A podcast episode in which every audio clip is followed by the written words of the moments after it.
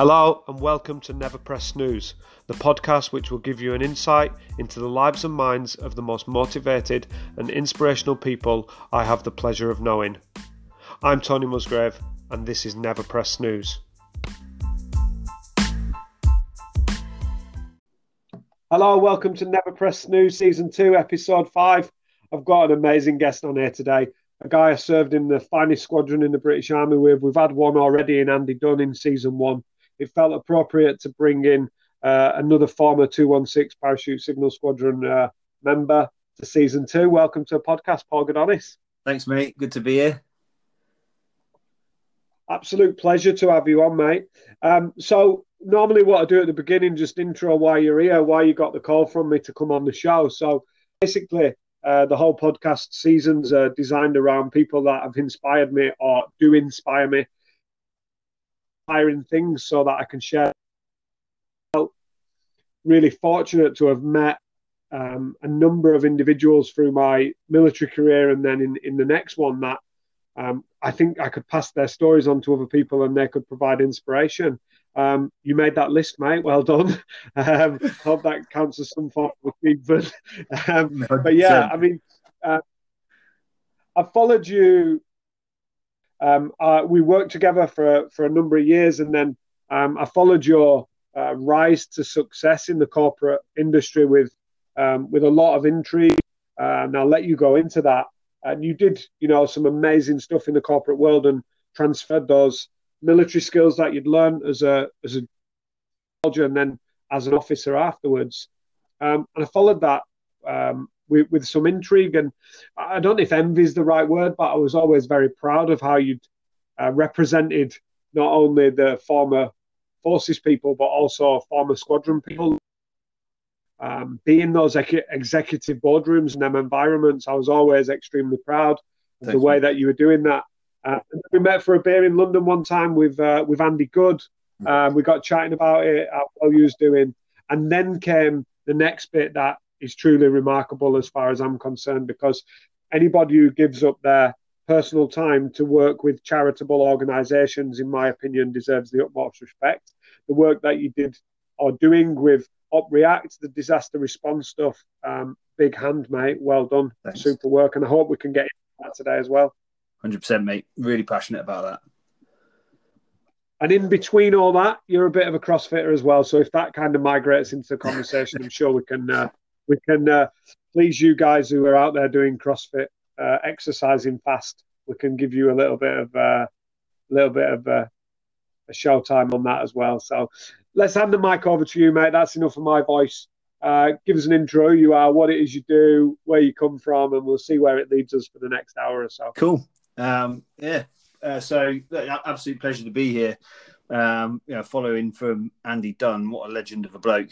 Uh, yeah, so some some literal big shoes to follow.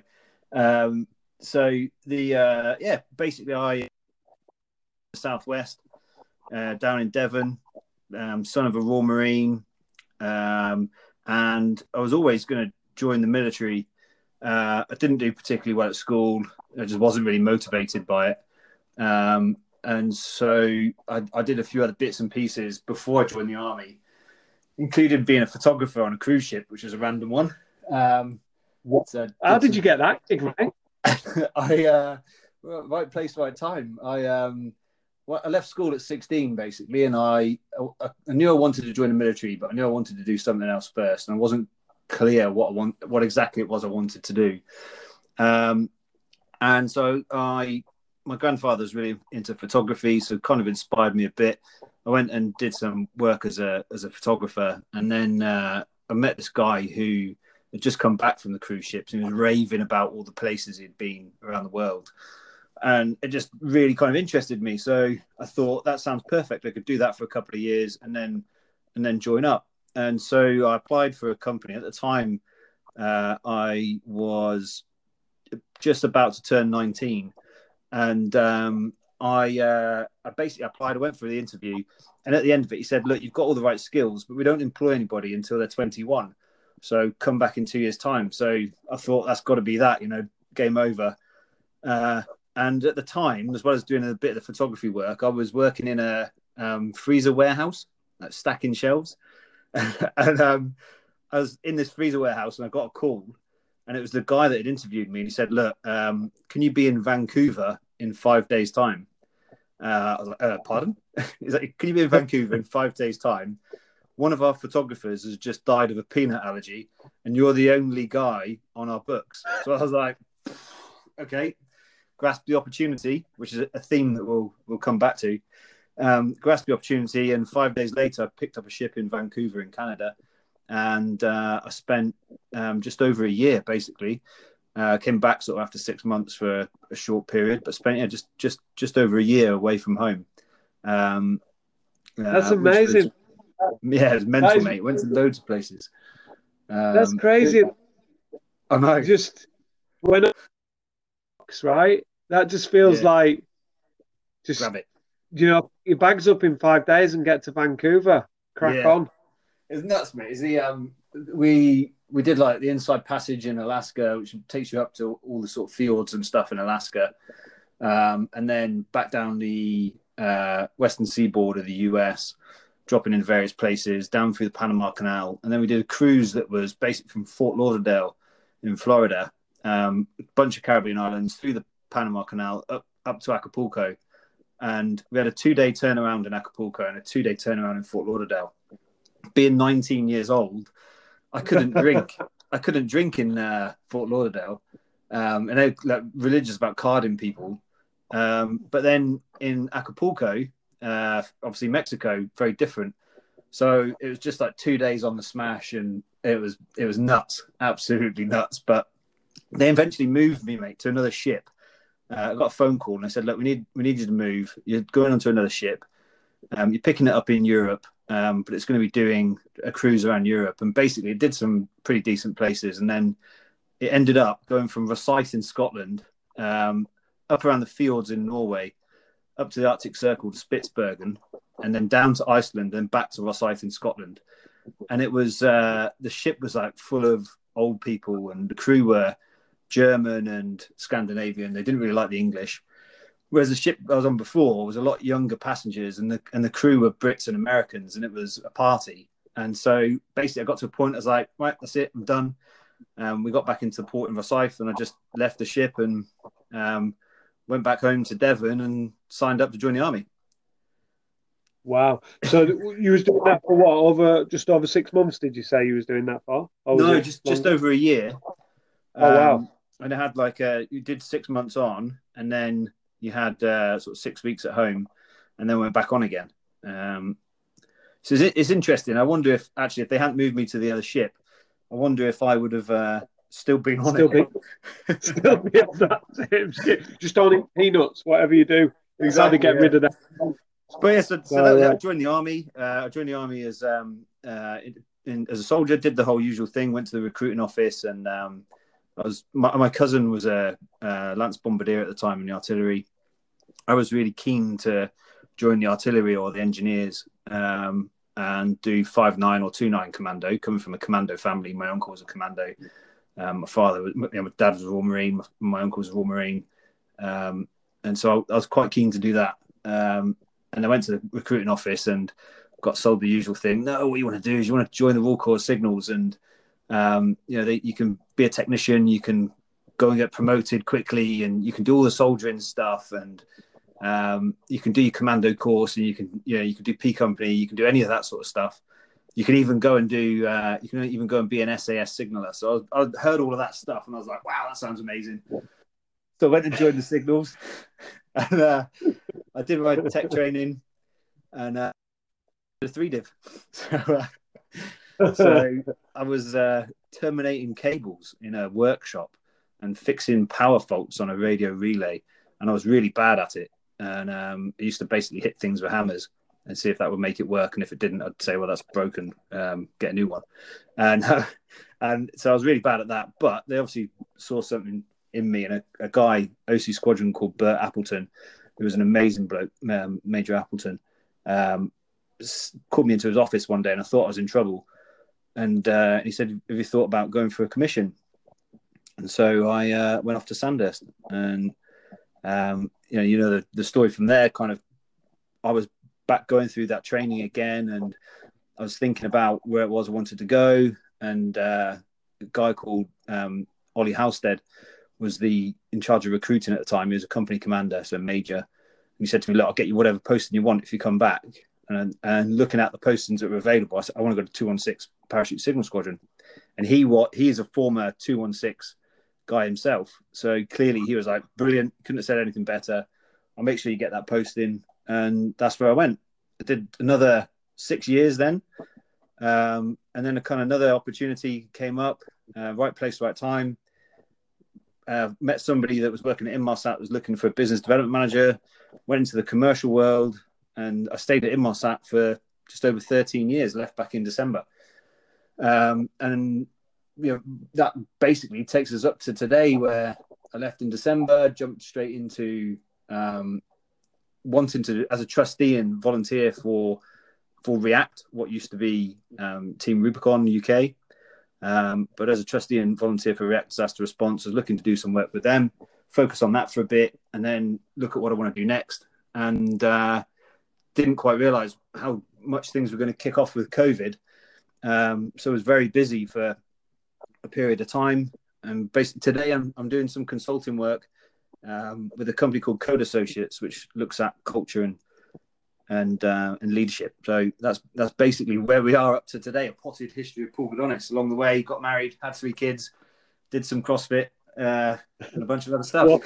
Wore, wore a few pairs of short denim shorts along the way, and yeah, here we are. So, mate, mate those are the uh, awesome. uh, those are the alliest shorts ever, mate. The uh, um, veteran owned. I love I love a veteran owned brand, um, but uh, born primitive. Born yeah, primitive. is that what? Born primitive, yeah. Yeah. Yeah, yeah I'll check that, mate, and I'll uh, I'll get some tags up on there for it. I know you love a veteran-owned beer, uh, owned, um, yeah, product in any mind. So yeah, definitely. the um, let's get it. Let's let's take it back a little bit then. So that Sandhurst bit, did you? Had when that Major Appleton said to you, Paul, do you want to have a go at a commission? Had you ever come? You know, has that ever crossed your mind before? No, never. Um, and uh, I, you know, I, I, was set on. I was actually, I was actually thinking at the time about um, retrading because I wasn't enjoying being a tech, and I'd had some conversations about uh, retrading, um, maybe even recap badging. I, I, didn't really know where where I wanted to go, and I did the um, the Royal Signals leadership course at Blandford. Uh, yeah. And I did that, and again got sort of picked up um, as potential to be an officer. And so, uh, and so then it was just twice sort of someone saying to me, you know, you should, you should give it a go. And I thought, well, okay, you know, actually, I, some of the officers that I'd worked with were good. Some of them were really bad, especially the troop commanders. Uh, and I, I honestly thought that I could make a difference. You know, I could do things differently. And um, you where you see things like people getting jiffed for weekend duties on a Friday and that sort of stuff. You know, used to really wind me up, and just some of the attitude of of some of the officers. Uh, and I thought I could be different, so why not give it a go and see see what happens? And so I went for it basically. Um, yeah. What's it like? I mean, I know a few people that have done it, um, yourself and some others that have been lucky enough or I say lucky, that's the wrong word actually, who have been talented or able enough and have got the potential to go down that route. And, and generally, the, the guys who have done it, they make great officers, right? Because they've got, they're in touch with their people, aren't they? That's the, uh, the bit, it sounds like you're saying, you know, like getting those last minute jobs and it not being a skin off their nose because someone else is doing it. But yeah, you've been in one of the lads type of scenario. So, what type of pressures on someone who comes from a you know a non-commissioned environment and then takes themselves through that group because i don't want to be presumptuous in this by any stretch but i imagine you had slightly different upbringing or slightly different background to some of the people you was now working with on a day-to-day basis yeah 100% um, yeah. you know it it's uh it, it was it's an interesting experience. And in some ways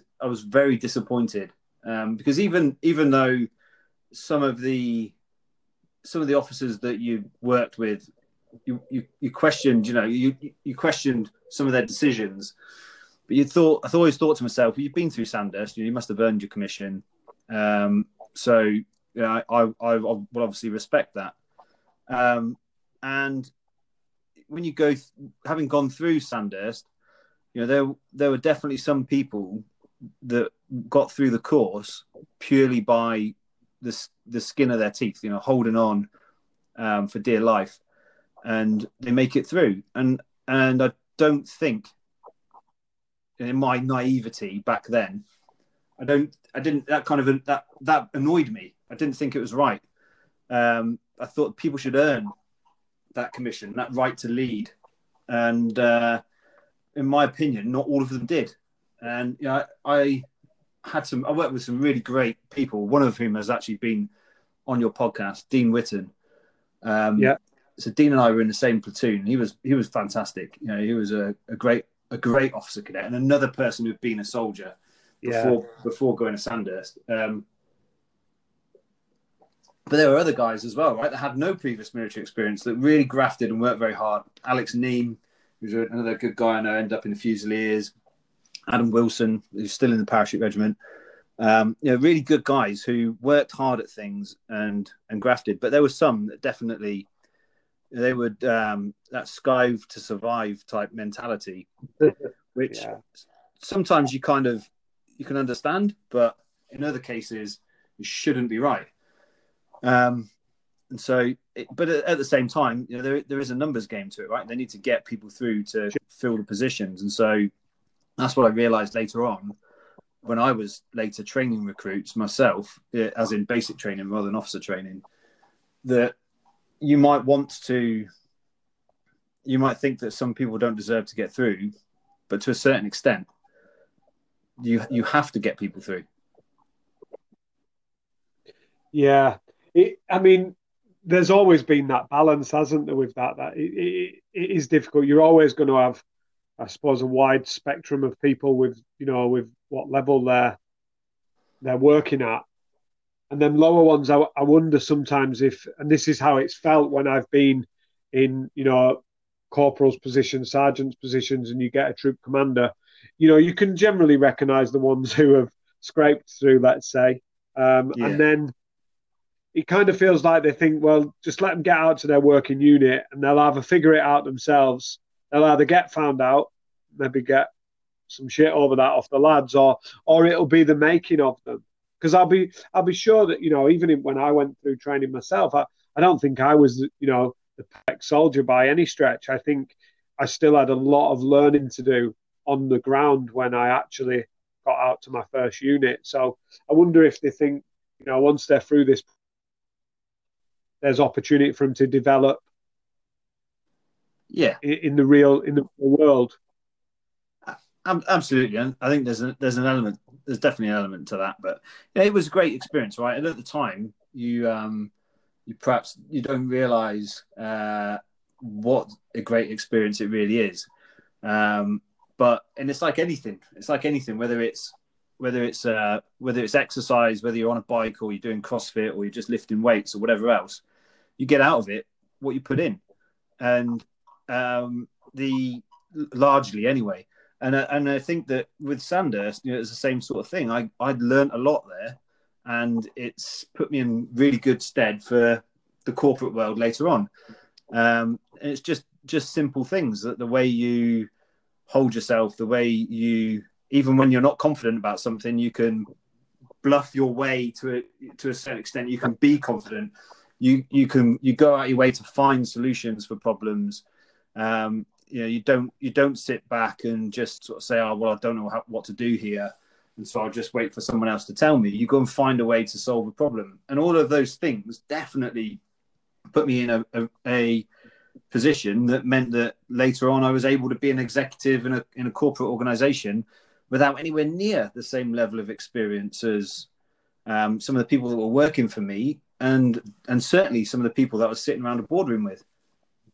Yeah, I love that, and I love that story. I, I, mentioned it at the beginning of the podcast. I absolutely love the fact, and I know you've you used the word bluff there, and I think probably being a little bit harsh on yourself, mate, if you say bluff. But the ability to um, to migrate to that environment and and to be able to stand tall in that environment. When I watched some of the stuff you were doing on LinkedIn and the fact that you were in that environment, I just loved it. And I hope we can touch on some of that later because I'm interested to see how uh, voice, you know, how, how non-commission to commission to corporate world really does translate with those those skills. You you you ended up posted to you said they're a training unit, but I'm not going to bother with that bit if you don't mind. I'm going to go straight into the bit about being posted to the finest squadron in the British Army. Uh, yeah. We all want to hear about that, mate, and I'm sure there'll be a load of people on the that listen to the podcast from the squadron. So let's just big that place up and, and give that place some uh, some airtime, mate. So um, yeah. you posted into the squadron. Where did that go from there? Well, I turned up and uh, I um, I had a bit of like an Achilles issue and hadn't perhaps prepared as well as uh, I could have done and um, I, I, mean, I've never been like a great runner. Uh, I've always, but I've always been able to sort of hold on, if you like.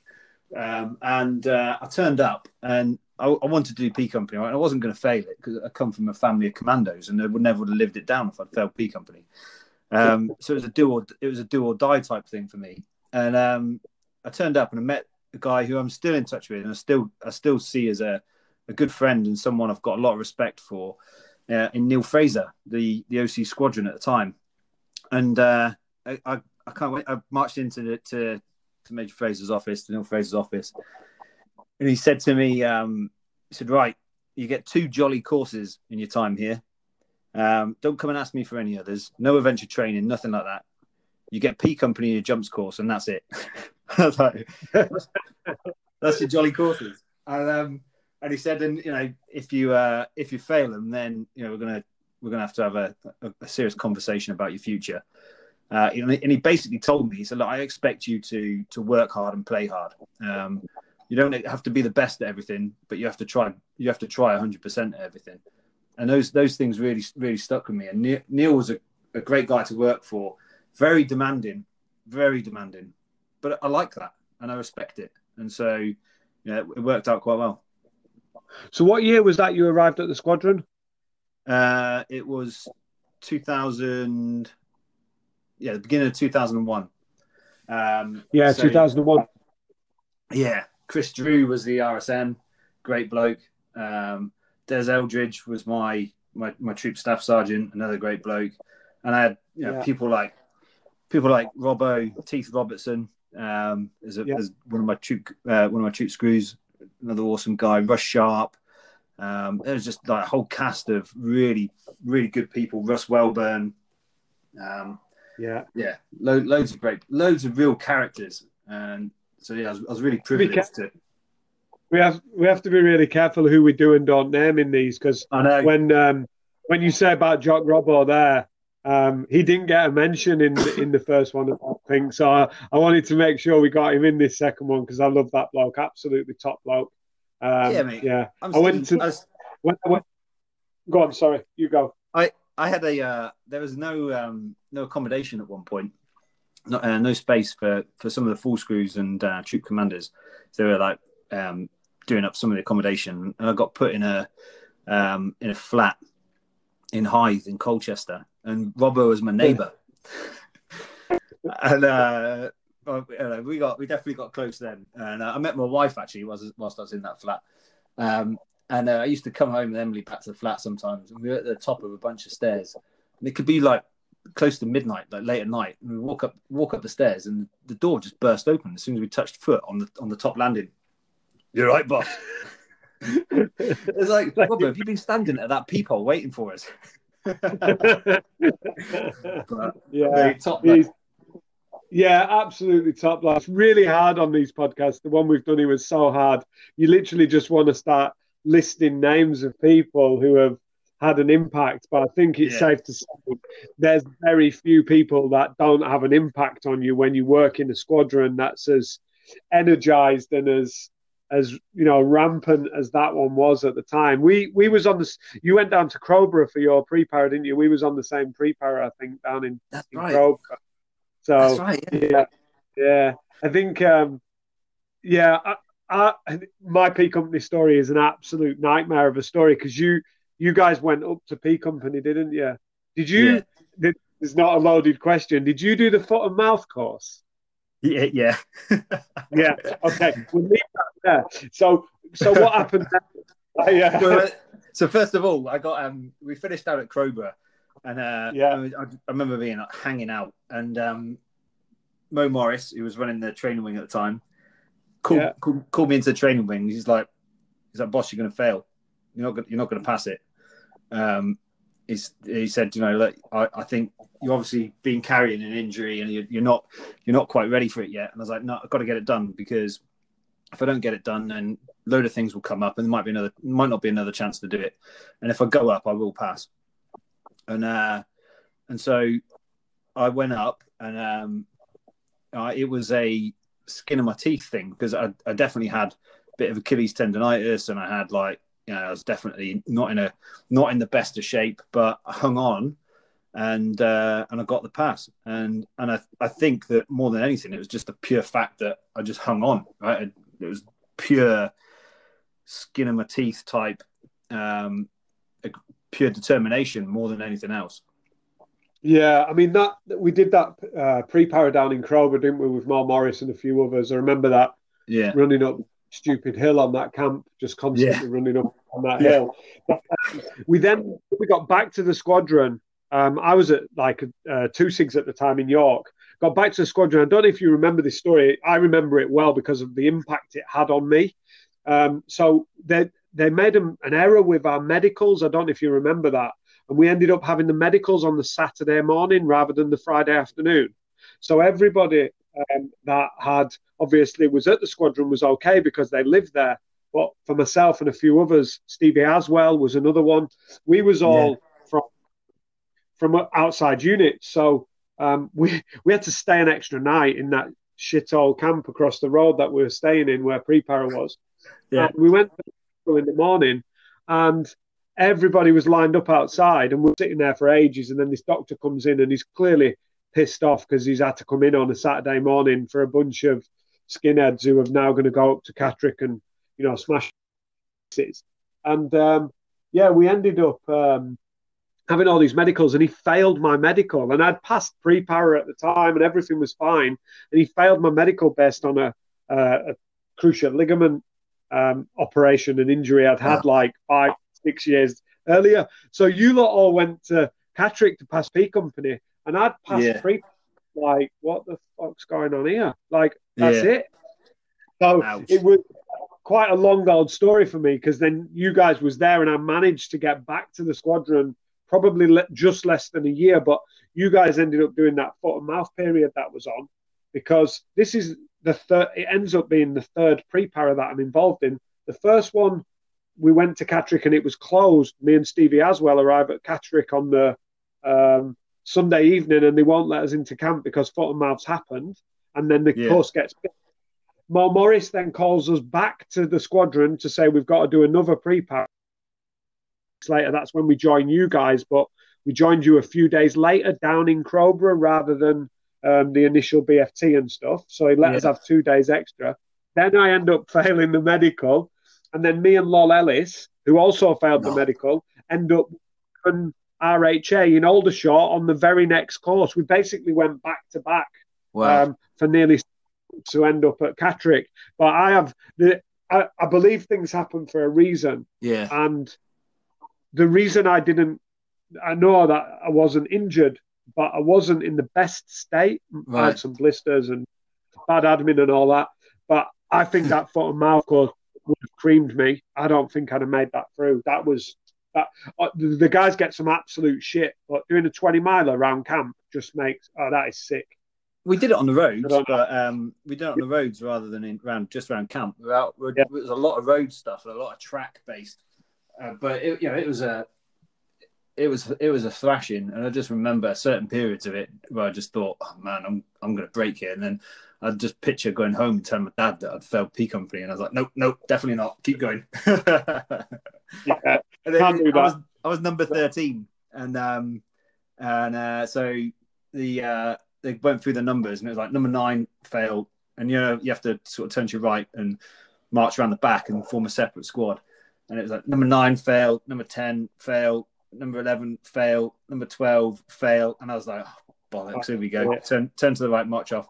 Number thirteen pass, and I was like, but mate, it's a great. It is a great feeling, mate, and it, and I'm very proud of the fact that I served with the squadron and that you know I got my wings and stuff, and you know, I was airborne, and it and it is the mentality um, is definitely something that stuck with me, and I've done my best always to try and um, you know be the best I can be to try and really still still earn my place to stand with those people. Um, yeah. and and be airborne, right? Whether that's in business or whatever. I've always tried. I've always tried my best to be the to, to do the best that I can, to be the best that I can, to you know, to really go for it, as as a squadron would say. I, I completely agree. I mean, it's still, you know, I, I, can I literally can think of faces. I remember Dickie, um, who was in the tech workshops at the time, the sergeant. He was on my pre-para when I finally made it back to the squadron after having that whole saga that had gone on. I end up walking into the squadron bar on a Friday night, and he come over to me and said, "I do, mate. Congratulations. Do you know what? When you didn't come back after that P company, because he didn't know that I didn't get there, right. he just assumed I'd gone. When you didn't come back, I thought you was never coming back here, and that was like, you know, just little things that people say to you. You know, you you know, yeah. I thought you'd failed. You you decided never to give it another shot, and that would have been a waste. You know, and and and you look round, and I can remember looking round that that squadron bar and thinking, this is an awesome group of blokes to be hanging around with. We've got the same problems that every other military unit's got. It's no, it's no different to that. But there isn't a different. There's there's a difference in the mentality, and I'm, I'm going to ask you a few questions about that because I know you wrote a little blog about it recently and about mm. that. But that, I, I and I, I completely resonate with what. It can fool you a little bit that that's how real life is and once yeah. I'd been to a of units and they were pretty, they were okay. Like you know, I won't give them too much stick. But when I got there, you know, there you you had to be on your A game every day, and I love that that that little bit of pressure being in there puts on you because you've got to perform. And and you're saying you've took that on, and, and I have definitely took that on in my uh, civilian civilian life, my civilian career, in everything I do. I yeah. still try to live that ethos of being of being airborne. That is massively important to me. Yeah, you know, and you're right. It's um, it's something that that goes back to culture, right? And that is the, the, the culture thing, which I think is very important. Um, it, it's a having an identity and a set of beliefs and behaviors that are the way people are, whether they are whether they're downtown or whether they're uh, on leave or whether they're you know, whatever it is they're doing, that is the way that you should that you should be, who you should be. Um, it's not a nine to five thing, and um, that for me definitely stuck with me for a long time. And uh, and like you say, you know, it's not it wasn't always great. There was there were some times there I remember in particular, uh, so, yeah, bits and pieces in Iraq, the way that some things were done that I didn't agree with, and um, we won't go too into that in too much detail, but so just just the way that some some things were done in were, were not in my mind by that airborne ethos, and you know that that ethos of um, what everyone thinks in Civvy Street, which is quite interesting, is that as a leader you can just tell someone to do something and it gets done, and it doesn't work like that. You know, you've got to you've still got to earn people's respect, and you of course you can order people to do things, but that doesn't get you very far in uh, in in your career or in your relationship with people that you might have to rely on um, for your life at some point. And so you, know, you have to live that example, and you have to manage things in a in a in the right kind of way. And that it taught me to to know when to to listen to people,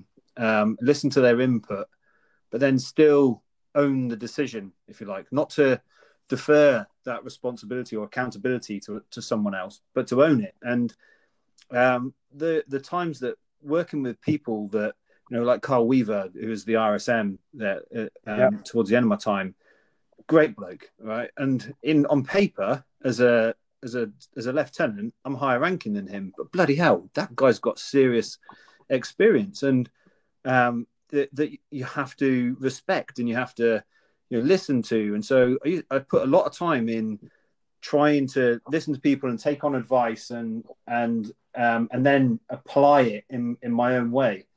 And and that's another thing that stuck with me throughout um, throughout my career whether whether that's you know, military or, or or the commercial world. Listen to people, seek feedback, seek input from people with more experience than you. Don't try and be the, the the best in the room at everything. Know who's better and pull the team together and use those skills of other people to to get the most out of the team. And that's one of the biggest things that I learned from from the squadron. Yeah, another name you drop in there, Carl Weaver. Yeah, he was the badge, weren't he, when we was out in Iraq as well. Uh, yeah. 2003 that was, and then when we come back, he, he left a little bit yeah. after. That was the end of his his career, wasn't it? He was a absolute amazing um, badge to have, and, and you're right, you know, so much experience there. Been with the squadron on a number of occasions as well, so mm. sort of, you know, I say sort of, he definitely knew how that place, um, how that place worked. But I think, you know, and I hope he, you know, if he ever listens to this, I hope he doesn't mind me saying it felt like he moved with the times as well. You know, he yeah. adapted his styles and he adapted his approach to things for an army that was or a squadron that was working in 2003 with different uh, challenges and different things to face as opposed to what it probably faced in 1996 or or prior to that. I don't know what his previous um, tours of the squadron were. So, and I think that that for me that that longevity, those people, you know, and we can name some more as we go along. Your yeah. your your your bombers, your uh, Neil yeah. Marshall. There's there's a number of these people who adapted their style and and and certainly you know their experiences were to get into those roles like the badge, the, the MTO positions are. Um, you know these are these are blokes that you guys coming out of Sandhurst, uh, you're in the best hands basically. Yeah, and there's there's another thing actually that um, I'll link back to point I said earlier around one of the reasons why why I thought that going for a commission was going to be right for me, that I could make a difference, and that you know those sort of weekend duties and things that I could avoid those sorts of things. And one of the things that I learned, and I had a remember a conversation with um, with the badge about this with Carl, was that sometimes you can't you can't avoid those things, right? Someone goes sick or whatever else. There is a there is a weekend duty that comes up, and someone's got to get it and and I remember um, I remember quite clearly the conversation um, with Carl where I think I might have been a little bit like, "Oh, this is out of order," and he said, "Well, what do you what do you propose? Now, how are we going to how are we going to do this differently? You know, you have, you have to make a hard decision, and somebody's got to get it. And it's not about it's not about trying to stop those things from happening, but it's about the way you deal with it. It's about the way that you get that message across, and the way you handle it to to so you take some of the sting out of it, if you like, and you know, so whoever whoever takes that duty, you know, whether it's a, if it, it could be a punishment or it could be a favor that someone does that you make sure gets paid back. But you know, there's there's ways to handle some of those hard decisions, and that that again sort of is another lesson that stuck with me in terms of sometimes you can't avoid some of those things that, and people aren't going to like you for it, but you don't necessarily have to be liked. It's in that particular moment, a, a hard decision's got to be made. You've got to make that decision, and actually, it's just the way that you make it and the way you message it and the way you communicate it that matters more than anything else. That is a that's making me laugh because I had a very similar situation. So we're out in Afghanistan. Dogsy Barker home injured. I take over his role as the um, sergeant of the MT at the time, looking after the guys in there. And at the time, we got Chris Coates, who was another amazing badge, and Dougie Craig's out there as well, who I think was the um, the QM at the time. Um, yeah. Another guy that I worked with previously as well, who I massively respected um, and had done serious tours of the squadron. And we had a very similar thing where we had somebody lined up to go home. They were leaving the operation. Uh, they were going back to the UK um, for good. They wouldn't have to come back out and the decision had to be reversed, and it was my responsibility to deliver that message. Um, yeah. And the same the same thing you're you're saying there. I said it's not fair. How can we do this? We need to stop these decisions happening. And Chris and Dougie sat me down at the time. I don't know if they remember how I was raging at the time, but once they managed to sit me down and have a you know a leadership conversation with me as opposed to just arguing with me, which it was my I had the problem there. They basically said the exact same thing. This this message has to be delivered, but how you deliver that is going to stand you instead to be a senior NCO within to be able to continue making decisions. And that was a, a real turning point for me. I don't think I recognized it all at that time, but when I look back and reflect on that, I did deliver that message. And you can imagine what that message went down like. And I said, yeah. you know, you, uh, unfortunately, you, you know, you're unable to leave the operation. That that's not just a weekend guard duty or a, a shit job. You know, we're talking about someone who is fuck out of there. And uh, yeah. what I was, I tried to come up with a thousand solutions. I would stay longer. You know, I was prepared to stay another month to cover that role, but that just wasn't going to work like that because I had my replacement come in. That was the worst bit. Yeah. I was going, they were staying. Yeah. So that was really, and, and that delivery of that message, and that's exactly what they said to me. I learned a lot that day about myself, but I also learned a lot for the future that you're right. Can't always be popular in those decisions, but sometimes no. you have to own the decision for the for the greater good of the operation. Yeah, like I, I, I, I took that lesson, and um, you know there were times where in the corporate world, running a running a business unit and um, you know, a a team of eighty odd people and um, 130 million dollars US dollars worth of revenue. And and there were times where because of economic climate or whatever else because of problems with the business or whatever there had to be uh, you know there had to be redundancies made. There had to be a reduction in headcount because if you don't then the the business will continue to suffer and everyone everyone loses a job because the company folds and so you know you have to make some of those really hard decisions sometimes and th- uh, that i found that really difficult, you know, to to make a decision about whether or not someone keeps a job. Um, but at, at, the same time, you've got to, if you've tried everything and you've done everything you can to try and keep the business going in the right direction, saving costs and whatever else, growing revenues, it's still not working. Sometimes those things have to be done.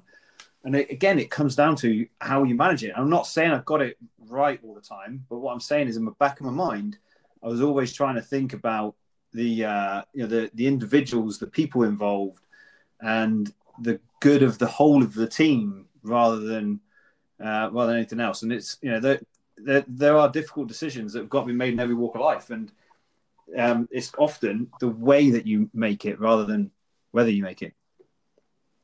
Yeah, people are pretty savvy, aren't they? Like they understand those things. It's it's when you know uh, the time when I was going to tell the guy, you know what I think one of them said to me, "Well, what what what are you going to say to him? Play it through with us. What you said."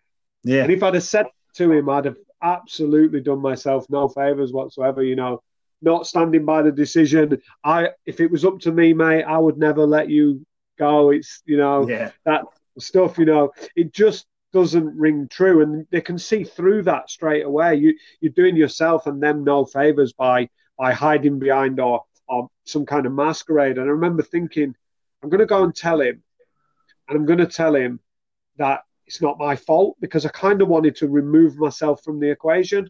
Yeah. Um, and I know that sounds pretty shit, but you know, I was pretty inexperienced at the time, and I felt like that would be the best way for me and him still to keep, you know, a bit of a relationship and still to remain as popular as I could.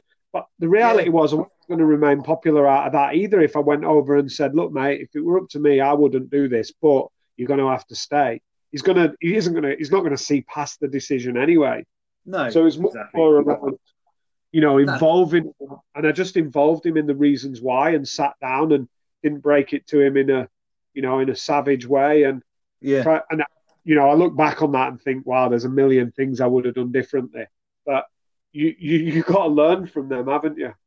You have, mate. Yeah, like all of all of life is a is a big learning experience, and I I I enjoy that. It's uh, I like the learning. I like develop. I like the development opportunities and, and things.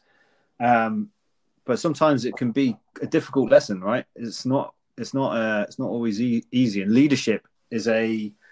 It's a huge privilege It is a huge privilege to lead people, but at, at the same time, it, it can be a very lonely place to be, and it can be uh, it can be difficult. You have to make difficult decisions, and people are not always going to like it. But you know that's the that's why you uh, that's why you have that position, right?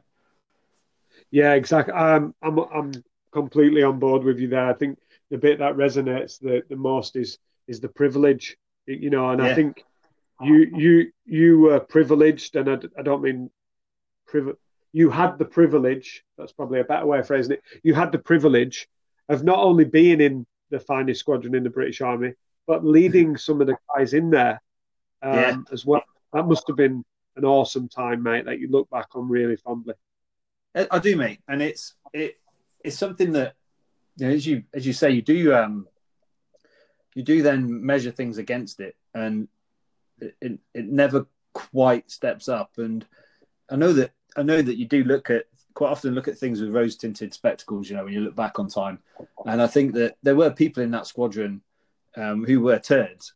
Um, yeah. They totally were, but the majority of people um, wanted to be there, had pushed themselves through an arduous course to be there, and that, or they wanted to push themselves through that course to be there, and therefore that puts them in a very different position. They, they, you have a, a group of people that are motivated to be the best they can and to be a part of something that is bigger than themselves, and you don't always find that in uh, in in the in civilian world. And and actually, you know, as a as a nice segue, um, that's one of the biggest things that I have found and I like about volunteering and about React. Yeah. Um, what what was Team Rubicon UK in that those people don't have to be there.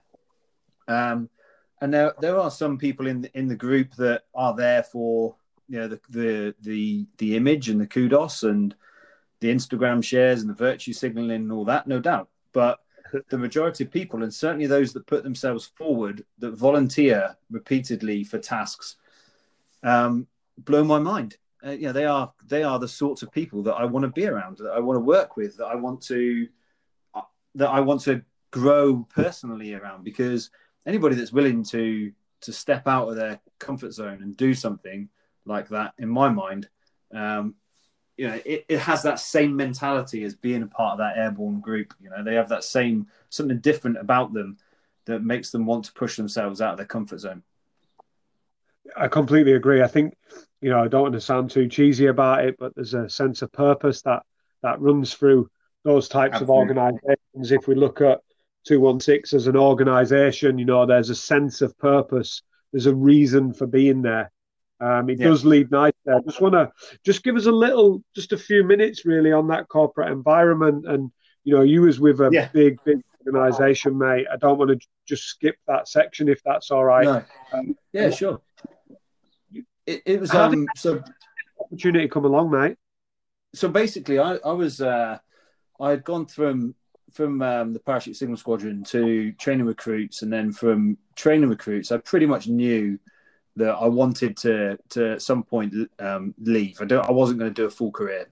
Uh, married, we had a, our first um, child was on the way, and so you know basically, I knew I wanted to do something different, and I thought, right, I was offered a chance to go and be an instructor at Sandhurst. Great for your career and all that sort of stuff, um, but at that point, I, you know, I wasn't in the right space to to do it. I was I was check not checked out, but I knew that I wanted to leave at some point. So I was, I was, I was thinking about that, and um, so I uh, got a post into two three eight London Signal Squadron, um, which did a mixture of kind of tasks from supporting ceremonial duties to electronic countermeasures um, for VIPs around London, um, bikes with ECM kit in basically, um, to uh, incident response teams that were set up to act as a liaison between the civil authorities and the military. So if there's a terrorist incident or a natural disaster or whatever else, and the military assets need to be deployed on the ground, um, whether that's bomb disposal or uh, just manpower to do labouring type tasks or um, SF groups or whatever it may be, they, there was not a huge amount of um, communication between the military assets and the civil authorities, and so they wanted to set up these these liaison teams um, to to act between the two. And in that process, um, I was we were looked at buying some Inmarsat equipment, so Satcoms kit, and um, so I got a bit of an understanding of Inmarsat and you know, kind of had used the kit in Iraq and Afghanistan or whatever else. So I had a bit of an exposure to it. And then at a networking evening, um, someone had wrote Inmarsat on a whiteboard and had spelt it wrong. And so I went up and corrected the spelling with the guy. And uh, and he said, Oh, you know a bit about Inmarsat? I said, Yeah, I used the kit in Afghanistan Iraq and purchased some um, for a team that I'm with at the moment. And he said, Well, go and speak to that lady over there. She's looking for a business development manager. And I had no clue about what business development manager was, right? I thought sales was about picking up a phone and cold calling people. Um, and so I didn't want to be in sales. I thought I was going to be a project manager or whatever else, the kind of cliched roles yeah. that people think that they they're, they're, they're set for when they leave the military. And uh, so I went and spoke to this amazing lady called Lizzie Greenwood, who had been um, one of the first uh, females, or the first female, to in the in the navy um, on a ship as an air traffic controller. Um, and basically, she was doing business development. She was looking for a business development person. They wanted somebody who had ideally been in the army and had used the kit. And so, right place, right time. A couple of interviews, got the job. Um, and so that was how I I transitioned. And for me, it was a fairly easy transition because I was working with, um, I, was, selling to the military, both in the UK and overseas. So there was a lot of military people in the team that I was um, I was a part of, and so it was an easy transition. And I, I worked quite a bit with a, couple of guys that uh, were uh, um, former BLA blokes, two six four SAS Signal Squadron guys, um, Simon Davies and Sean Barry, really good blokes actually for BLA people, believe it or not. Um, and, uh, it, mate. So I worked with them quite a lot, and it was, it was a really easy transition. very quickly got kind of bored of business development, and so moved into a more sales focused role, account management, um, channel sales type stuff, and uh, then a, a team of account managers.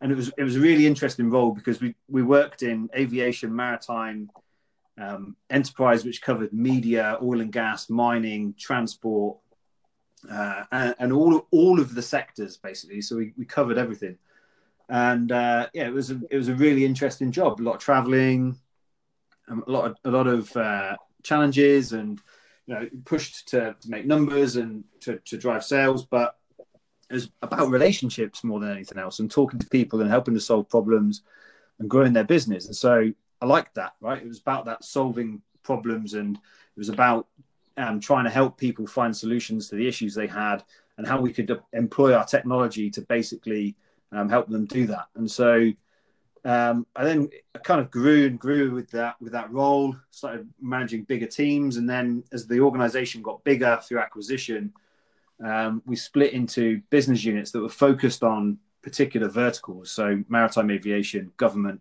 and the enterprise commercial land business. And I found myself actually um, running part of the sales team for the maritime business, which was the the biggest business by far, and it was really challenging times. But kind of progressed through that. Um, ended up being the, the chief of staff effectively.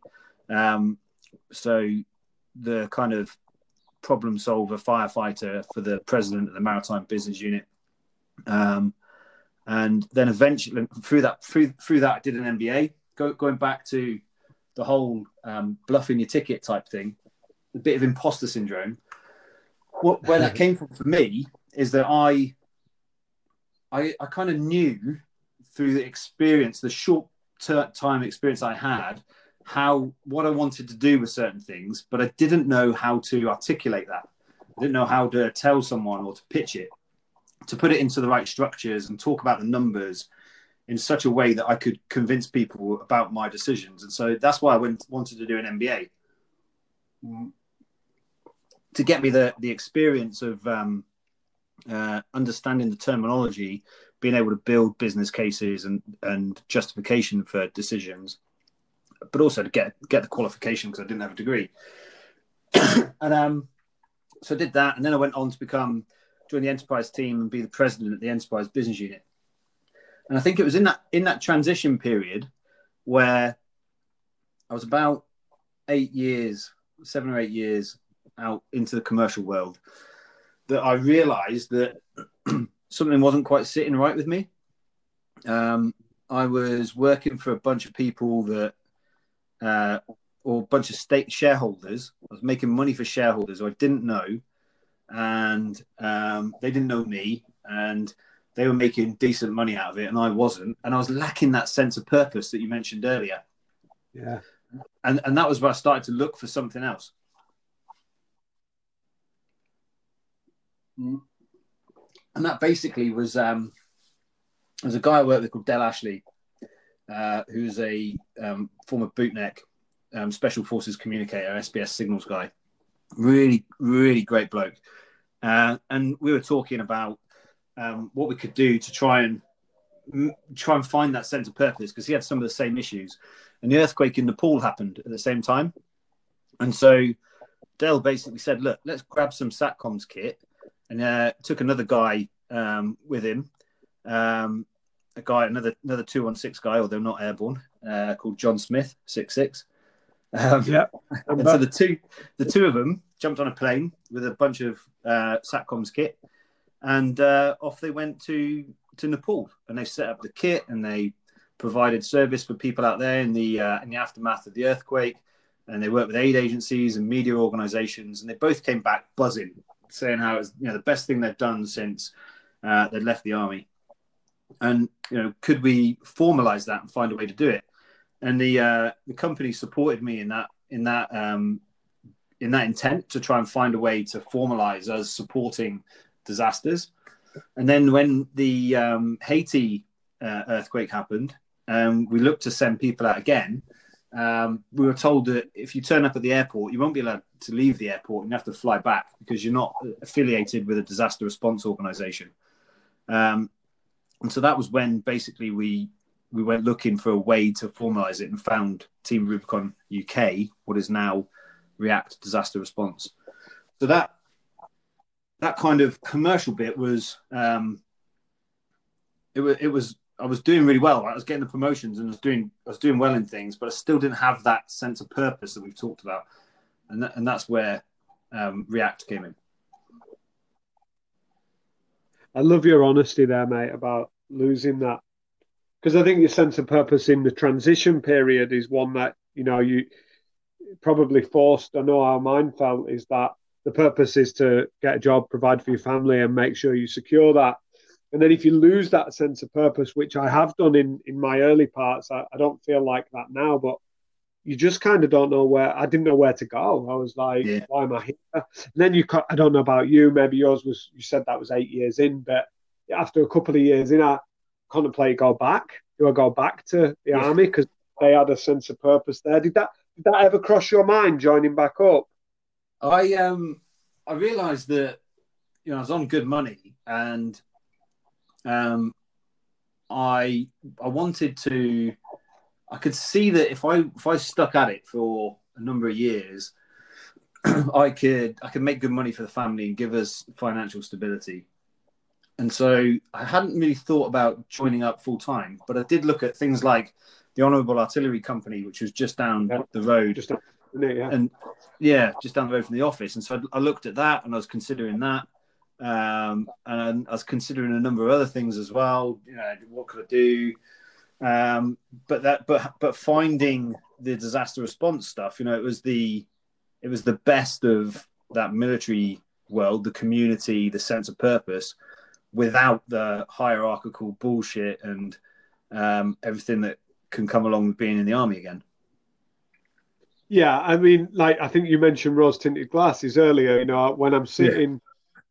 Two years out thinking I should join back up, and then I chat to a few lads like, yeah, but what about this? What about this? What about when this happens? You think, oh bollocks, yeah, I don't, I don't need to be getting back into that, especially when yeah. you've come out to the civilian world, and you know, yeah, we have we all have to cope with our own organizational bureaucracies and the, the, the nuances that go with that. But in terms of the, the bullshit bit, just is slightly different, isn't it?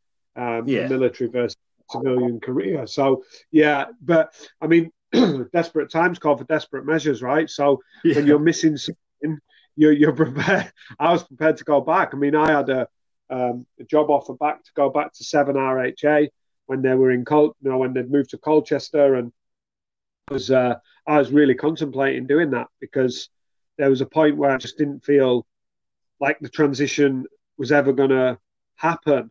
You know, and, and I'm talking probably about two years to make that transition, maybe even yeah. a little bit longer. I just didn't didn't feel right. I, I, I am, you know, so glad I stuck it out and didn't go back. But um, because I, I think I would have felt like I'd not done what what I set out to do, which was to establish myself in a civilian role.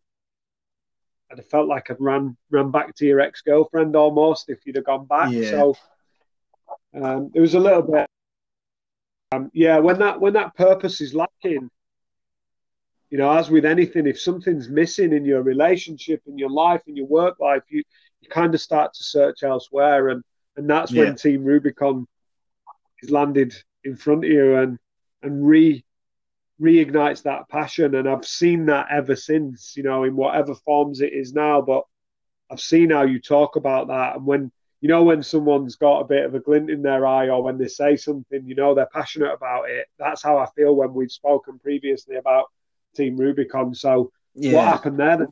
So, that all happened.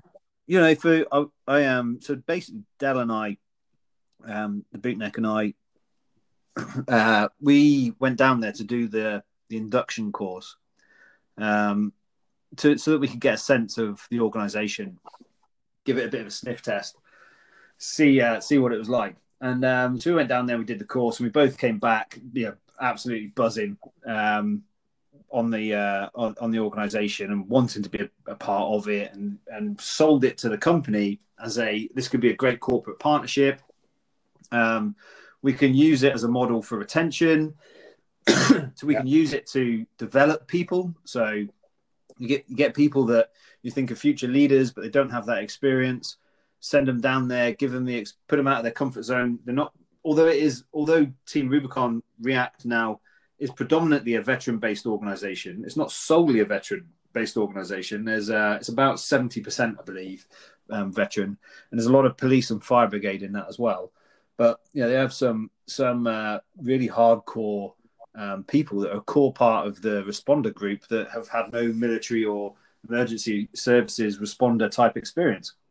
And so we put a number of our people through um, through that uh, through that process of becoming um, disaster responders, and some some great people at Inmarsat went went and did it and became key to the to the deployment. But it, it's a it's that again putting people outside of their comfort zone, giving them experiences to develop them personally and professionally in a non-office type environment has it has a definite benefit.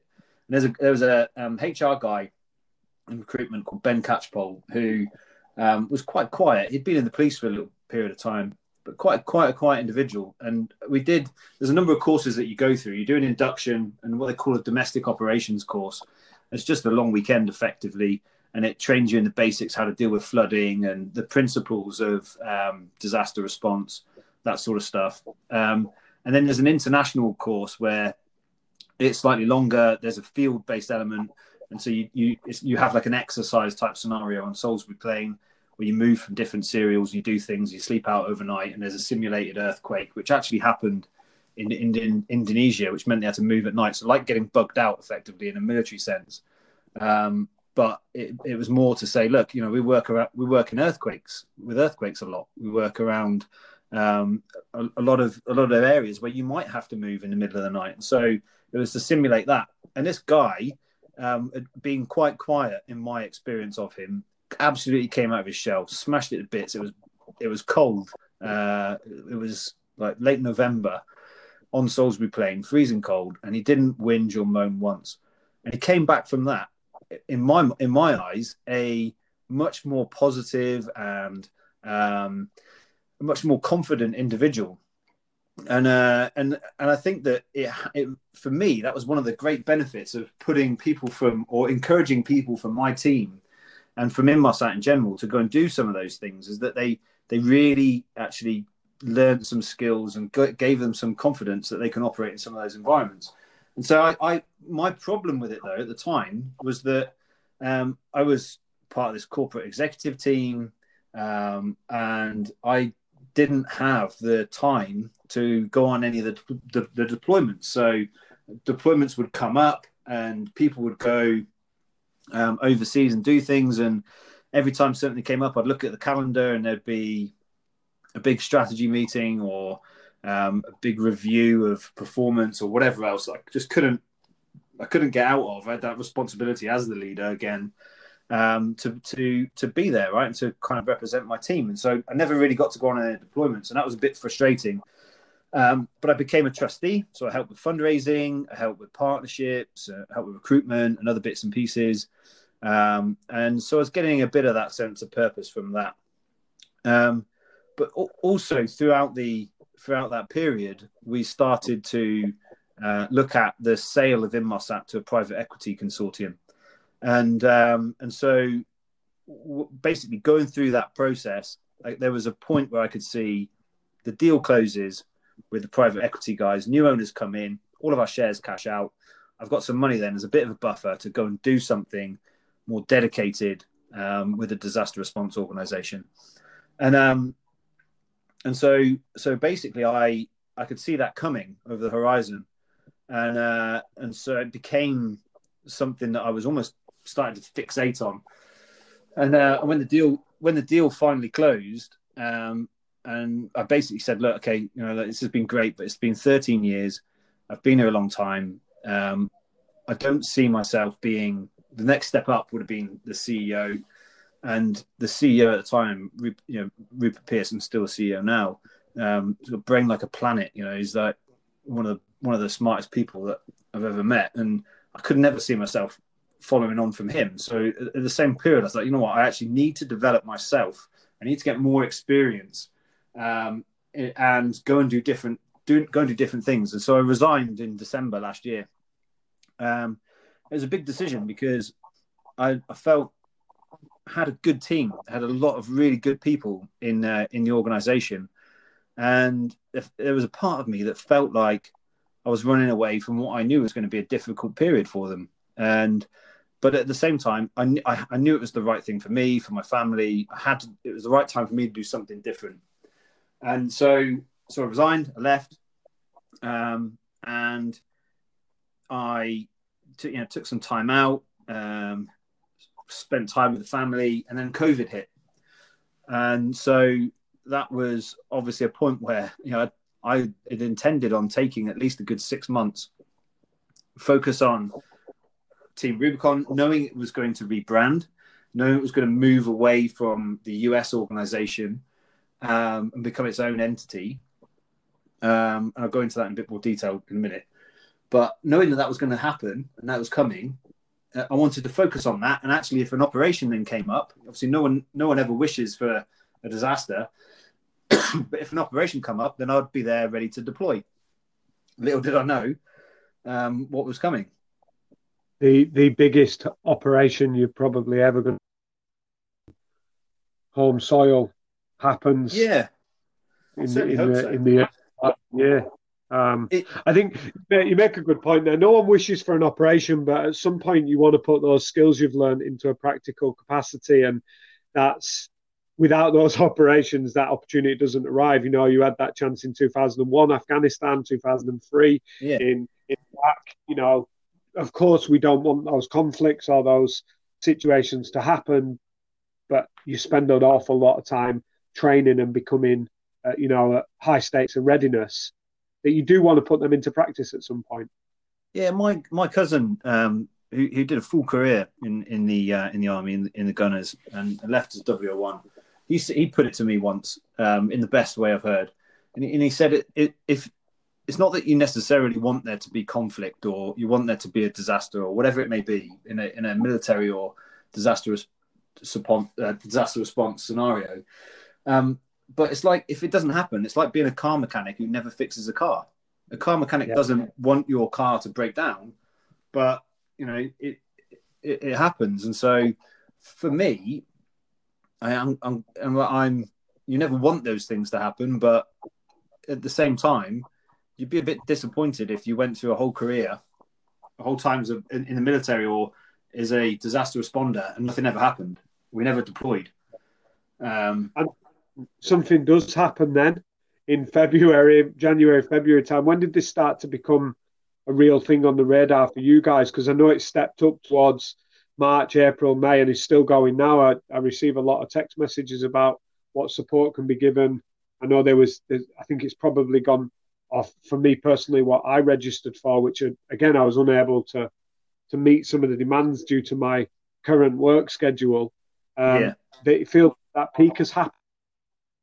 Um, yeah. I'll let you tell us whether that's based on it. Yeah. So, um, so basically, uh, it's quite quite funny. There's we went to we went to Lanzarote on holiday um, with the family back in the February half term. Um, we were quite smug at the time because we had five holidays booked for the year, um, and uh, so yeah, that's uh, well, that's another. That's the end of that story. Right? We know how they're panned up, mate. Yeah? Exactly. Yeah. Exactly. Skiing didn't happen. Yeah. Some holidays, Menorca didn't happen. Anyway, mate, there were bigger things. But basically, Rich Sharp, the CEO, and uh, General Sir Nick Parker, the chairman, and I were talking quite a lot about different um, roles, and uh, there was when it when things started to ramp up through March, there was um, a number of strategic liaison officers planned to deploy with various organisations um, into the Standing Joint Command, so into the MOD. Um, uh, Lizzie Starman, uh, former logistics officer, uh, who is an absolute stalwart of um, of Team Rubicon React deployments and a, and a total legend. Um, Lizzie's quite often the first out the door into disaster zones as part of the recce team. So she was going into standing joint command. And uh, there was a, a, guy called H. Honorati, um, former submariner officer, who was going into um, the British Red Cross and what, what is the voluntary coordinate, uh, voluntary and community um, uh, partnership. Um, and uh, and then I was set up to go into the Department for Culture, Media and Sport uh, uh, and Sport into into government basically as the liaison officer there. Um, but that, that never panned out. Um, and so they, I was it looked like I was going to deploy, looked like I had a role, and then I didn't have a role. I was like, oh man. And then uh, I got a phone call. Uh, can you be up in Yorkshire um, to stand in for for a week to two weeks as the regional liaison officer to work with the the military up there and with the local government and other voluntary organisations to to effectively find the um, unmet needs, the those things that weren't being r- resolved uh, on the ground, and then coordinate volunteers to go and meet some of those tasks. And um, so obviously, I, I, jumped at it. I spoke to my wife and said, "Look, you know, a week or two away, um, yeah, everyone's locked down anyway. Uh, I can I can add some value here." And she was she's always been very supportive of me. So very lucky there. And so off I off I went up to Yorkshire, and it only ended up being a week.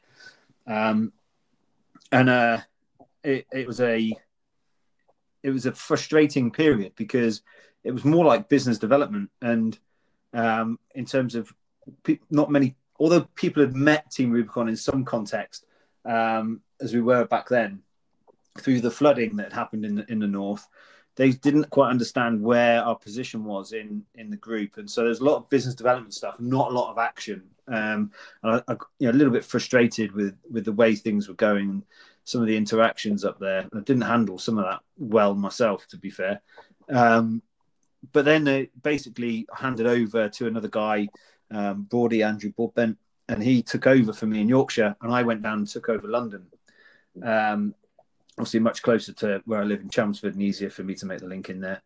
And uh, and based and so really my job then was to um, work with a number of different organisations. So initially it was working with the military, and they had these uh, um, JRLOs, um, uh, Joint Regional Liaison Officers, who were basically looking at um, how the military can support the local authorities in, which goes back to that last job I did in the military. Um, how they can support them with various tasks, and so how they can use military assets to perhaps move PP, PPE to help with testing centres or um, no, a number of other things. And, uh, and where the military couldn't handle some of those tasks, then um, they would they would approach us, and we would then work with the, uh, the, our volunteers and other volunteers to then go and fulfil some of those some of those duties. So one of the one of the first tasks that came up was um, was body handling at the temporary mortuaries, and this yeah this goes back to this goes back to the types of people that you work with. Nobody wants to be handling bodies, but people know that it's a task that needs to be done, and it needs to be done with professionalism and with respect. And the people that came forward um, to do a task that you know, there's no social media pictures of you in a disaster response t-shirt um, doing great things and being a hero. There's no there's no telling the world about what it is you're doing. It, it's a it, there's no virtue signaling to it. You are under the radar, and you are doing really amazing things um, without getting the without getting that kind of credit and pat on the back from from everybody for it. So, for, to me, that task in particular really exemplified the types of volunteers that we get and the the the mentality that they have of wanting to do good things, of wanting to to help people, um, even when there's going to be no credit, no no pat on the back for it. so it's yeah, it's the it's the ultimate level of service, isn't it? You know, the, the, to be, especially to be outside of that limelight as well. It, yeah. You know, it's just to serve. They are they are, you know, there's not as much of that that goes on in these days, and you know, I think because obviously we tell everybody about. It. It's funny. I was listening to a podcast this morning with um, um, General McChrystal and Simon Sinek, and they was talking about the exact same thing about people who serve but do it quietly. Yeah, like it's the it's the ultimate sacrifice because they've given up probably the one thing that's available to them. That's time. Generally, yeah. that's time they would, you know, be spending with their family or doing something that they want to do and they've given up that time and they don't tell anybody about it you know or they may tell a few people down the pub or whatever but you know they, like you say there's no big shout out about it it's selfless service and i think that it's just it's just honourable and, and, a, and a beautiful thing to see when people do that. I, I, saw a few of the squadron lads ended up doing it as well. Is that correct? Yeah. I think I saw some pictures of ex squadron lads who end up on that that, that yep. task as well. And yeah, that, exactly. that just made it feel even better that people had, you know, time, they, they gave up their time to do that. Yeah, and I went and um, visited some of the people at some of the sites you know, a bit of a morale check, make sure things are going well, and you know, if there's anything we can do to improve it and that sort of thing. Meet, meeting some of those people, mate, was humbling. Um, yeah, yeah, it takes a, a, different type of person, and, and there, there's it's it's a challenging task as well because having the perspective of being a trustee as well, and being responsible for um, fundraising, for the financial stability of the organization, which is basically the role of a, of a trustee, um, you know that you need to have things that you can talk about, right? You need you need the photos, you need the the stuff that you can um, share on social media to raise money, to get the interest, to recruit, and everything else. Um, but you also know that there are tasks that you know just need to get done quietly in the background. And so, a, good, a great person to talk to about about this stuff, mate. Uh, I find a, a, fascinating individual is um, is Gaz Walsh from Sin Eaters Guild. Um, yeah. And you you look you look at the the ethos of Sin Eaters Guild and the way that he talks about service. That exemplifies these these types of tasks where the, the person quietly gets on with some with the things that are going on in the background. But there, but there are some tasks where you do need to tell the story as well. Um, and so we had we had I was really fortunate again to be in this position where um, I was meeting people doing amazing things and they're working with um, the food banks, for example. The, you know, the council staff in London, a lot of the things like food banks in London were run by repurposed council staff. And so I met a, um, a team at a food bank in London and um, we just went in to see, to have a conversation with them to see if there's anything we could do to help. And you know, they, they didn't have formal logistics or any kind of experience in food bank in, in, in, in running a food bank or running anything like a logistics hub like that um, uh, from a HR background. And, and but they were doing an amazing job, right? They were going out of their way, they were grafting, they were putting in all the hours, seven days a week, um, to really push themselves to do the best for their communities. and that was another humbling thing. You know, you turn up as a as a disaster responder, and they're like, oh, they think you do something amazing, um, and and and then but then you meet these people, and they're the ones that are doing the amazing thing because they they're not they've just when something bad has happened, they've just stepped up and jumped in for their community, and so meeting some of those people was a real privilege as well. Um, but we we worked with a number of uh, other organisations and groups, and another one that sticks out to me, and, again, doing that, seeking to be that front line, seeking the problems, finding the issues. And one of the things that really stuck in my mind is I had this gut feeling that there were problems out there that we just weren't seeing. And you can sit back and think that the silence is a is a positive thing. Um, you know, there's no one no one's coming and shouting, we need help. So that's a positive thing. Or you can think that maybe they're not asking for help because they don't know that you've got the capability. And so I was sharing reports about what we were doing in other parts of the country and around London. I was speaking to people in um, in various positions, telling them about the capabilities, and you'd find things that would pop up, or you'd see, you'd seek stuff, and you'd find out um, things that were happening. One of the one of the great organisations I, I, had the privilege to work with was the uh, the Bike Shed in London in Shoreditch. Yeah, I saw, I saw some of that stuff you was doing with those as well. Yeah, and these these were just um, Dutch and Vicky, the founders, basically just wanted to find a way to to help people to use their community to provide like a free courier service.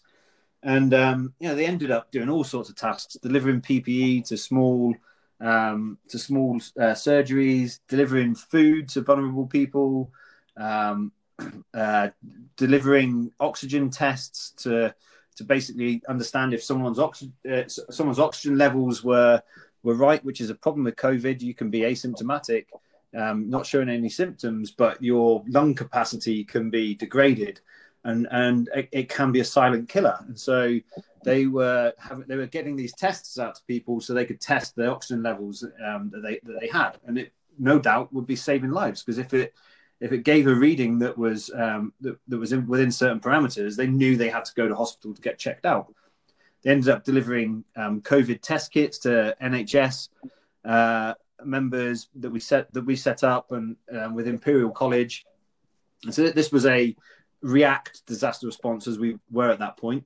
React disaster response and bike shed collaboration, where working with a number of other organisations, we would take the um, test kits to to um, NHS workers who were self isolating to see if they actually had COVID. Because if, if they weren't, if they didn't have COVID, then obviously they could go back to work.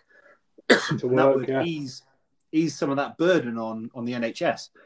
And so, um, you know, that, these were all volunteers. They weren't getting paid. They were paying for the fuel and the mileage themselves, and they were doing tasks all over the UK. Sometimes in relays from Devon all the way up to Scotland, for example.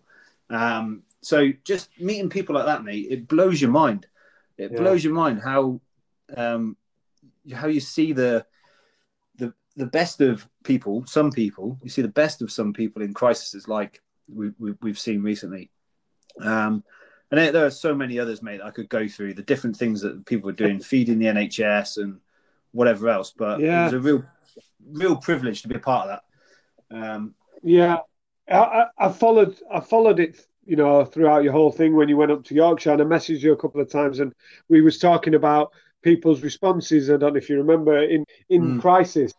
I, yeah. I actually used the phrase very um, frequently, and you know, you didn't say a great deal. You just said something like, "Listen, mate, you know as well as I do, uh, crisis brings out the best and the worst in people," and yeah. that really stuck with me because I wasn't looking for uh, a massive bit of text or some inspiring speech from you that I wanted. I was asking you about situations that we find ourselves in and what's happening. And, and you just said those few words, and it, it just reassured me at the time that, you know, there is loads of people out there doing great stuff in this crisis. And, and, and actually, it is, yes, we are, of course, we're seeing minority, um, a minority of people or, or groups of people that are not doing their best. But yeah, a lot of people stepped up to the plate.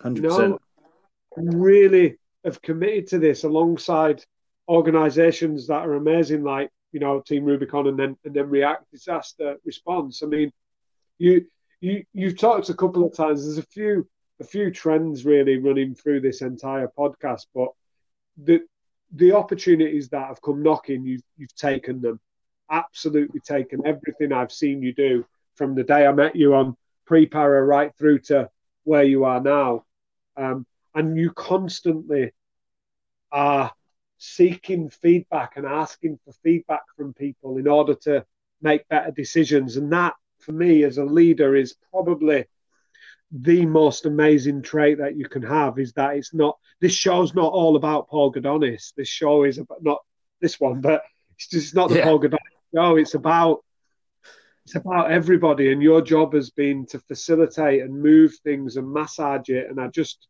mate, it's, it's, it's just awesome to see how well you're doing and the, and the things that you're involved in. I mean, that's what I love about what I'm doing right now um, with the consulting stuff with um, Code Associates. Uh, is about exactly that. It's about um, how you can help an organization to get the most out, out of people, and it has to come from the top, right? It comes from the leadership. You you build the right culture, and you get the right people um, for, for what it is that you're trying to do and uh, and and so and that's something that really clicked with me personally. I had this like epiphany where I, I realized that you know I'm I'm not a great salesman. I'm not a great anything that I've done. I've never been great at. But what I've, where I've been successful, I've always done my best to bring people together and, and create an environment where they can do their do their best, do their best thing that they do. And that and that I think is the you know the secret to why I've I've kind of I am where I am, um, and it's I, I really enjoy that. You know, I like I like seeing people grow and develop, and that's that's something that it is something that's been positive for me, and I, I look to continue doing that for sure, mate. As part of React Disaster Response, um, will always be, a, I think, a part, a, a key part of of who I am yeah, I, I'm just listening, mate. I was I was literally mesmerised there a little bit by it. I think that how I see you as a as an individual and as a leader, and that's not me saying you've not been great at any of those things, but what I have seen and whenever I've worked, you know, with you or uh, you know around you at the time has always been, and I know if we grabbed on here, all of those people, your Des Eldridges, the guys that you worked with, the Jock Robos, all of those people, Russ Welburn, you named a load at the beginning. I think they would say it if I asked them to describe you, that is exactly what they would say. They would say that you create a safe environment uh, an environment in which you can flourish and develop, an environment that brings everybody together, knowing that you know what, some of it's going to be a bit shit. You've never yeah. played it up. You never make it seem something it's not. It's not. There's no. I'm sure there has been at times because you'll have had no choice, but there's no corporate bullshit that goes with it. It is what it is. We're realistic, um, and pulling all of those people together to deliver something amazing. And and I, listen, mate, from from my perspective, I want to just take this opportunity to say thank you for the work that you and everybody else in those disaster response teams has done during this COVID period. Because what I have seen, and and I love the fact that you raised, there's a, a thousands of tasks that go under the radar that don't make it to the social media. I want to thank you, every single one of them, uh, for all of the work that they've done during this COVID period. That's kept people like my grandparents, my parents, and and family members safe, and and and given you know NHS staff an opportunity to look after them. So thanks, mate. I genuinely appreciate it. Yeah, yeah, yeah. Thanks for that, mate. It was um for me personally. I spent most of it um, at home doing stuff on a computer and conference calls and uh, banging out CrossFit in my uh, in my garage in my garage gym. Um, so, so it wasn't really a burden for me, but as you say, mate, there are a lot there are a lot of cracking people out there that have done you know, a lot of uh, a lot of great things. And I'm not saying that I'm um, I've, I've always made the right decisions, mate, because I haven't. I've, I've made some absolute shockers in my in my time. All you all you can do is learn from them, right? All you can do is learn from them and try every every time to be to be better, a better version of yourself. And that's I think you know, another important thing for me. Well, what's next for you then, mate? Um, what what what comes next as the uh, the disaster response, this is not me angling, angling for any uh, information. Are you anticipating a, you know, another peak? Are you are you preparing yeah. for the the same again later on in the in the older months of the year? That's hard to say, mate. It's really hard to say. Um, it, I don't. It's not obviously not going to just go away. Um, but and and you know, as an organisation, um, we know that our first responsibility to, in this is to do whatever we can to work with other organisations like the British Red Cross. Again, there's a whole another story there of some amazing people that get paid bugger all but do incredible things. Um, choose to do incredible things when they could be working in the corporate world. And there's there's, yeah. there's a whole podcast mate about that sort of stuff. But I, am so being involved with those sorts of things is there is definitely key for me. Whether or not there'll be a um, as big a deployment uh, or peak or lockdown, I don't know. It certainly feels like there might be, um, but what I can say for sure is that whilst there are whilst there's a need for volunteers, you know, React Disaster Response will be there, um, and what I what I what you can see at the moment is that regional lockdown and the um, where you see a, a, particular region being locked down, we're ready to to jump in. We've got people still now linked in with the, the voluntary community, um, linked in with local resilience forums, with the military, with local government, um, to be able to provide uh, the support as it's needed. And so, um, I'm I'm now I'm now sort of you know, working on helping. Uh, well, I'm now working working with Code Associates. I'm now focused on that. Um, but if I can if I can deploy on a task rather than a longer term, I did 105 days um, as a regional liaison officer, pretty much working full time. Uh, I can't do that again, um, but I can certainly do you know a week or two on a task um, doing something else. And if I can if I can make that work, then mate, I'll be there 100. Um, percent And and if and if it's not that, if if COVID goes away sooner rather than later, which you know hope it does, um, then my kit's packed and I'm ready to go on an international deployment for a tsunami or a hurricane or an earthquake or whatever it may be. Um, again, if I can make it fit. Yeah, and I, love the fact that you're just you're available. You you know you've you've committed to this as a cause. It's uh, it, it, it really is great to see, mate. I uh, I've taken up uh, most of your evening. I want to say thank you, mate. It's been it's been a real buzz to get back in touch with someone that I've worked with before, someone who I genuine, genuinely respect, mate. And you know, I love Thanks, the work buddy. that you do there. Um, I really appreciate it, and uh, I just, I like, I, I just touched on it slightly before. I think the thing that that strikes strikes me through here is that you don't you don't tend to let opportunities go. You grasp them with both hands and and you crack on with them, and and that that work ethic is is awesome to see. Um, you're moving into a, a consulting world, um, and I, I love, you know, I know I saw your blog the other day, which I, I shared around on LinkedIn, and I read it, and I actually shared it with some of the people I work with, and because I felt it could actually express or articulate some of the things I've been trying to say for, for quite some yeah. time, particularly around, um, you know, the false sense of security that in the squadron, where that infectious optimism is just present in like 95% of the people and you, you, don't realize how how important that is in in achieving in achieving results i think what from my perspective what you're going to deliver to that corporate environment through the consultation stuff uh, the consulting stuff is is a no bullshit real life examples of an absolutely awesome career right through from randomly ending on a ship in, in Vancouver right to today, mate, involved in yeah. the response. That's as random and as varied that your career can get.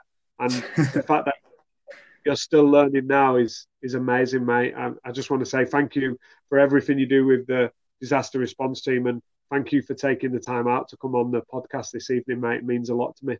No, thanks, mate, and uh, you know, yeah, keep up the great work with the podcast because you know, it's all about education, right? And I learn things from listening to other people, and I, I, find podcasts are definitely something that gives you a lot of pause for thought and uh, insights and different perspectives that I find positive. So, yeah, cheers, buddy.